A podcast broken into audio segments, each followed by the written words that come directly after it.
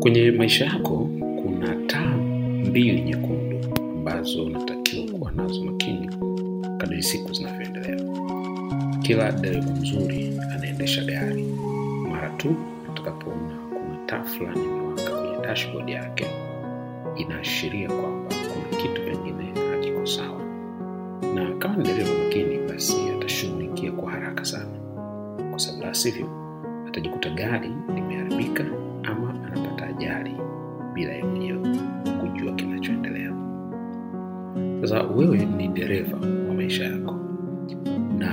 katika dashboard ya maisha yako kuna taa mbili ambazo nyekundu, na kila wakati lazima uziangalie ili zinapowaka ujue kwamba kuna kitu pengine kiko sawasawa. Taa ya kwanza ni pale unapoona kama vile unapoteza mwelekeo na unaenda usikojua. Sasa hii haimaanishi kwamba hauna kazi. Inawezekana kabisa kwamba kuna kazi unafanya, ila ukiangalia unaona kabisa Yaani ni kama vile unaamka asubuhi, unakwenda kazini, unarudi, unachukua siku chache za likizo kila mwaka, lakini kazi hii haibadilishi maisha yako. Hii inawezekana kwamba ni kweli mshahara, lakini ukiangalia mshahara wako unatosha tu kukusaidia kupata mahitaji muhimu tu ya maisha yako, na hakuna kitu kingine chochote cha ziada unachoweza kufanya. Kuna wengine tunaweza tukasema chochote unachokipata katika kazi yako ya sasa kinatumika kama survival income, yaani pesa inayokusaidia kulipia gharama za msingi za maisha. Ukishalipa gharama ya nyumba kama umepanga, ukishalipa gharama ya chakula ya familia yako, kupata usafiri kwenda kazini na kurudi, kulipia watoto wako ada za shule, basi baada hapo huwezi kupata kitu cha ziada cha kufanya kitu kingine cha kimaendeleo. Inawezekana umefanya kazi kwa mrefu sana, lakini ukiangalia hakuna mabadiliko yote ambayo unayaona. Watu wakikuangalia wanasema mtu huyu ndugu yetu amefanya kazi muda mrefu. Wazazi wakiangalia wanaona wamefanya kazi muda mrefu, hata rafiki zako wa karibu au familia yako. Lakini ukijaribu kuangalia, hauoni chochote ambacho kimebadilika kwenye maisha yako. Hii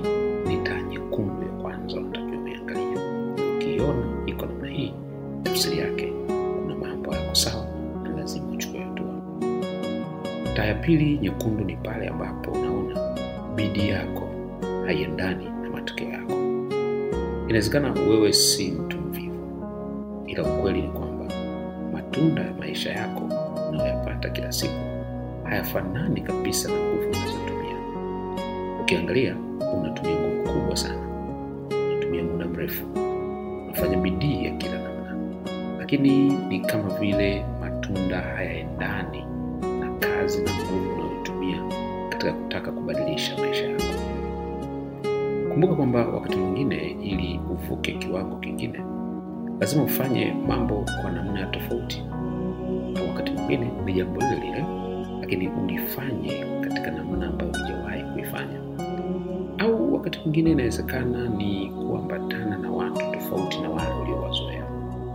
Lakini kwa namna yote ile, kama utaona nguvu unazotumia na bidii ulionayo ukilinganisha na matokeo unayopata havifanani, hii ni taa nyekundu inayowaka kwenye maisha yako, na lazima uchukue hatua za haraka, kama vile dereva ambavyo anakagua gari yake kuangalia kama iko salama, kwa kuangalia taa mbalimbali zinazoonyesha gari ili kujua pengine kuna tatizo la au oili imekwisha au kuna tatizo lingine ambalo linaonyeshwa kwenye dashboard.